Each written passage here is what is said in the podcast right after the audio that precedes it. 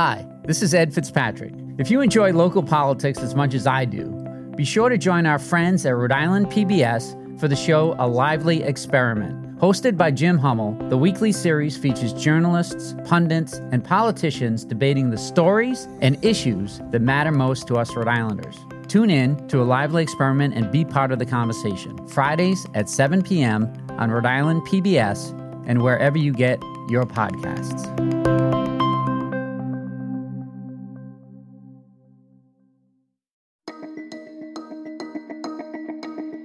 From the Boston Globe, this is Rhode Island Report. I'm Ed Fitzpatrick. Welcome back to the podcast where we bring you big conversations from our very small state. There's a huge expanse between what most of us were taught in school about Native American culture and what's actually true. A series on PBS produced by a Rhode Islander seeks to explore the complexity that's not described in our textbooks. It's called Native America. We'll talk to Gary Glassman, the executive producer, and Daniel Golding, the director of the latest episode, after a quick break.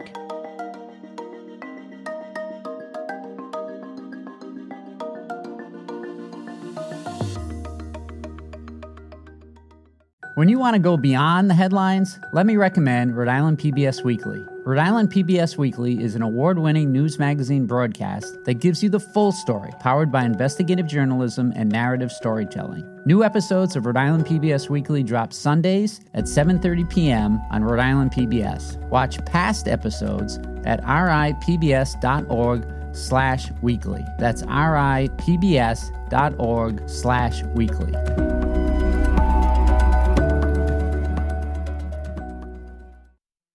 Welcome back. I'm here with Gary Glassman, the executive producer of Native America, and Daniel Golding, the director of the episode Language is Life. Welcome to the show, Gary and Daniel. Thank you. Thanks for having us. Gary, let's start with you. You're not a member of a Native American tribe. In fact, you lived in Paris before you moved to Rhode Island. So, what made you interested in this topic? I had done a film about the Maya back in 1998. And there I was in the middle of the Honduran jungle, and there was this incredible city of Copan with unique architecture and art, a whole pantheon of gods, its own writing system. And here was this dynasty of um, Maya kings from 400 to 800. And I just thought, where did this come from? How did it get here? And what else was going on in the Americas at that same time? So I started researching what was going on, and I found that nothing we were ever taught in the grade schools and high school was reflected in the reality of all these incredible cultures that were throughout the Americas. 100 million people connected by social and trade networks, these unique forms of art and architecture, religion, government, medicine. Well, that's interesting. Yeah, tell us a bit more about that divide between what you were taught in school about Native Americans and, and what you've learned since. Well, we were taught that there was nothing here, basically, that it was this um, untamed wilderness. And I learned something totally different.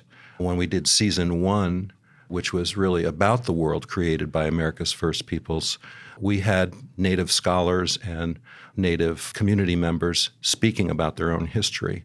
So for season two, we wanted to extend that authenticity of storytelling by having Native producer directors lead each hour of the four hour series.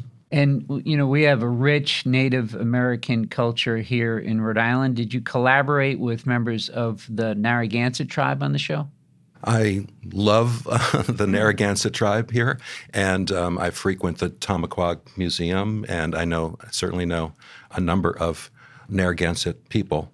But we have not done a story with the Narragansetts. However, in season two, we do have music from Eastern medicine singers who are based here in Rhode Island. Oh, cool.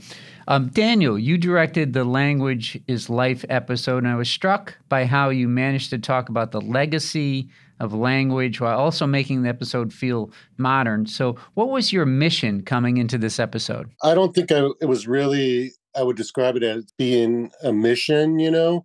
I think it was a passion for language, an understanding of the language loss in my community and the importance of having language. I think it was more about being able to advocate, you know, to introduce and, and show people that there is a richness to native languages here in the US and beyond. You know, if these languages are lost, then uh, we're losing a lot of knowledge and stuff. And I think people needed to be aware of the diversity of languages in North America the importance of saving these languages, how dire the situation is. Yeah, tell me about that. How much are some of the languages imperiled and being lost? Well, I can speak on my language for sure. I'm uh, from the Quechan Nation here in Yuma, Arizona. We're actually a tribe in both California and Arizona.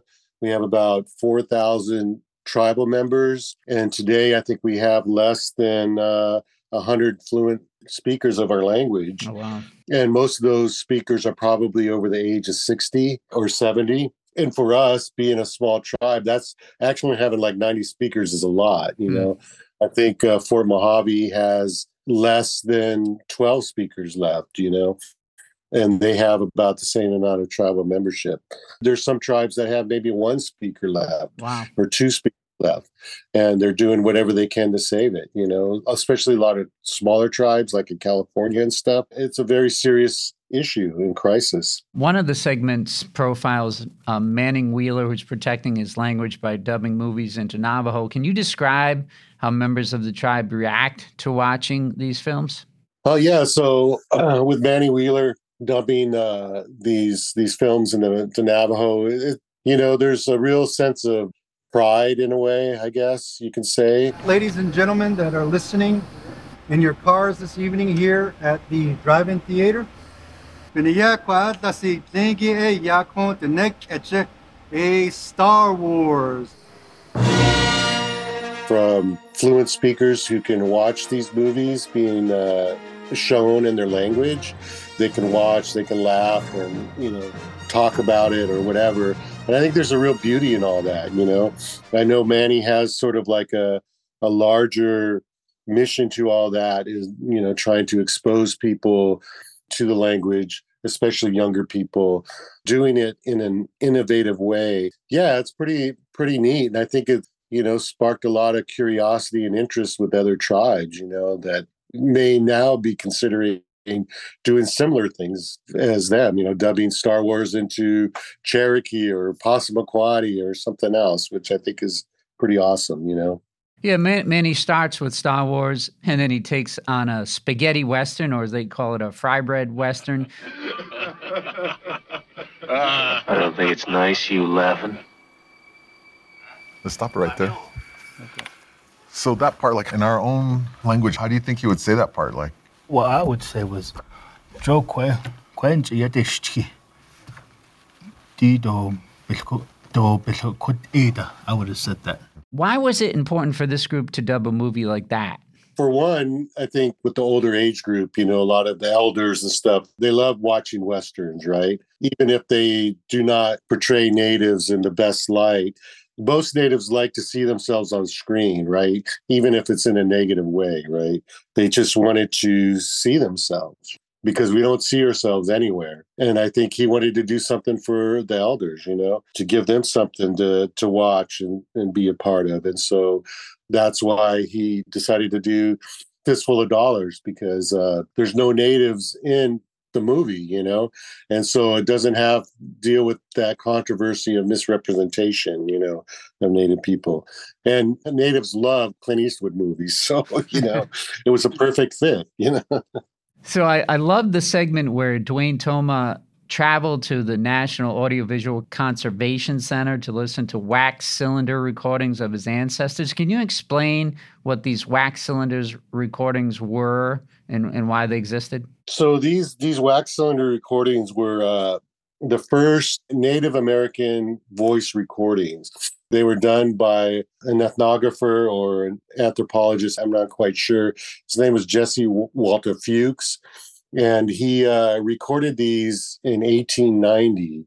People may not know what a wax cylinder is, but it was a basically it was the first voice recording device that was created by Thomas Edison.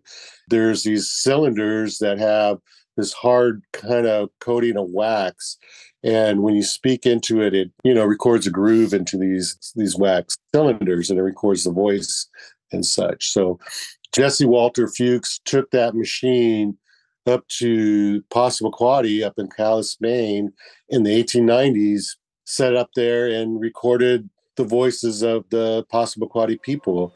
Vocabulary, Passamaquoddy Indian, March the 15th, 1890.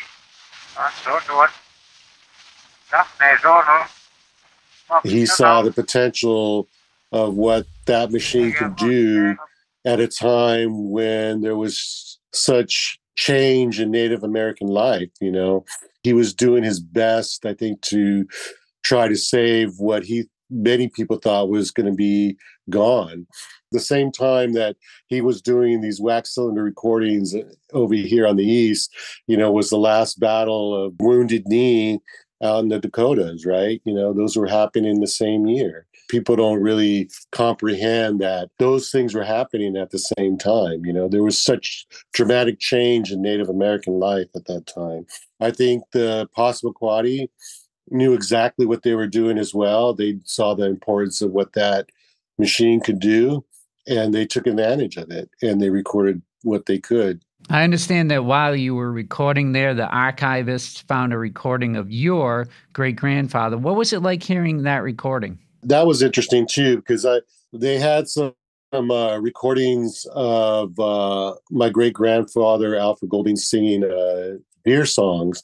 I was aware of them I, from years back, and I'd heard copies of them that were really horrible, out of speed. They were just, you know, really gritty sounding and staticky, and um, you really couldn't hear what was on them. But when we were working on this project, they have this new machine, which is called an endpoint machine, which is a, like a laser assisted device that could read the the cylinders, and so they were able to use that machine with the wax cylinders of my great grandfather. And so while we were there recording with Dwayne Tomah and the Passamaquoddy, they uh, surprised me by pulling out a few cylinders of my great grandfather and these deer songs. And I got to hear them for the first time, you know, with this new technology.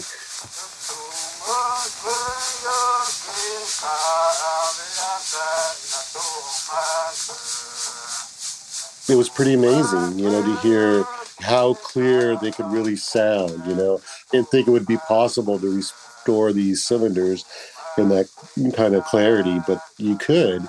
I can really hear my my grandfather's tone in his voice and all this stuff.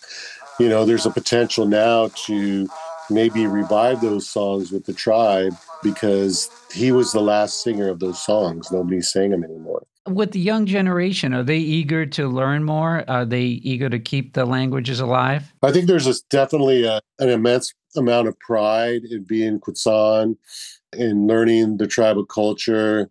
There's definitely an interest in wanting to speak the language, but I think it's also very challenging because it's a it's a lot of hard work, right? Sure. It's a lot of commitment and it's not easy when you bombarded with English, you know, all the time, I mean, it makes it that much more difficult, right? Yeah, yeah. But I think if there was more that can be invested in saving languages would be great more initiatives to try to help tribes and invest into saving languages would be key because i think right now we're at a, a very you know important time. We're at a crossroads you know? More needs to be done not only with the tribe with the commitment for young people but with the federal government and supporting native language. Gary how have audiences responded to this series? It's been incredibly positive. positive. One of the things that we've been doing uh, in particular is that we made a commitment to the communities that participated in the series to go back to those communities and screen their episodes there. Oh, wow overwhelmingly, people have been very proud of the way their stories are being told and uh, and how they're being represented. So it's been uh, incredibly positive. And from what I understand, you know, from PBS so far, audiences are really responding uh, very positively to it as well. Big high ratings. And you've just released season two of Native America. Any plans for season three? Yes, we want season three. There are thousands of stories, and we have an incredible team in place of Native filmmakers. One of the things that comes out of doing these community screenings is um, people from other tribes show up and say, "Why not us? You know, we want in too." And uh, we we're Well, anxious gi- yeah, to do give that. us an example of that. Who who called and said they'd like to talk to you? Well, Narragansetts for one. Oh, there you go. We've got to do the Narragansetts. I'll ask both of you, but start with Gary. What do you hope audiences walk away with when they're finished watching this series? I think what's most important about the series is that these are all native people speaking for themselves, and they are totally modern.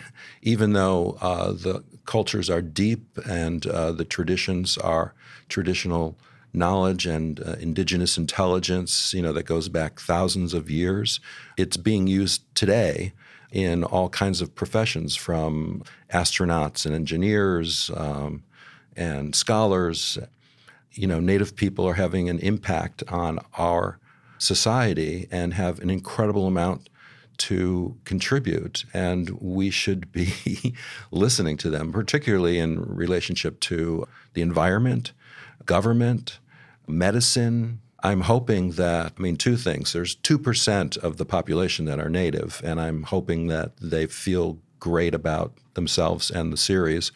98% of the people who are not Native, I hope they're inspired and open their eyes to the Native people around them. And Daniel, let me ask you too. What do you hope audiences walk away with when they're finished watching this series? you know what Gary said, we represent about 2% of the population, but I think our contribution to American history and culture in itself is is like 90 to 100%, you know. There's just so much more in Native America that people don't get to experience because they're not exposed to it. And I think that as Native people, you know, we look forward to seeing ourselves on screen. We look forward to sharing our stories to show that we are still here, that we are alive, and that we're innovators, we're creators. We're doing what we can to carry on our tradition in this world. We're just looking to do whatever we can to survive and make the world a better place. And I think we have things and ideas and worldviews that can help that happen. If we could just bring that voice to the table and share that with everyone, I think the world would be better. All right, Daniel Golding and Gary Glassman, thank you for joining us today. Thank you. Thank you. Native America airs on Rhode Island PBS Mondays at 10 through December 4th. Want to know more about the Native America series? Gary Glassman and Daniel Golding will both be part of a panel discussion and screening at the University of Rhode Island on November 29th. Rhode Island Report is a production of the Boston Globe in collaboration with Rhode Island PBS. Today's episode was produced by Megan Hall with help from Carlos Munoz and Scott Hellman. Audio mixing and mastering by Marissa Ewing of Hemlock Creek Productions. Our music is from APM. Be sure to follow us on Apple, Spotify, or wherever you listen. I'm Ed Fitzpatrick. See you next week.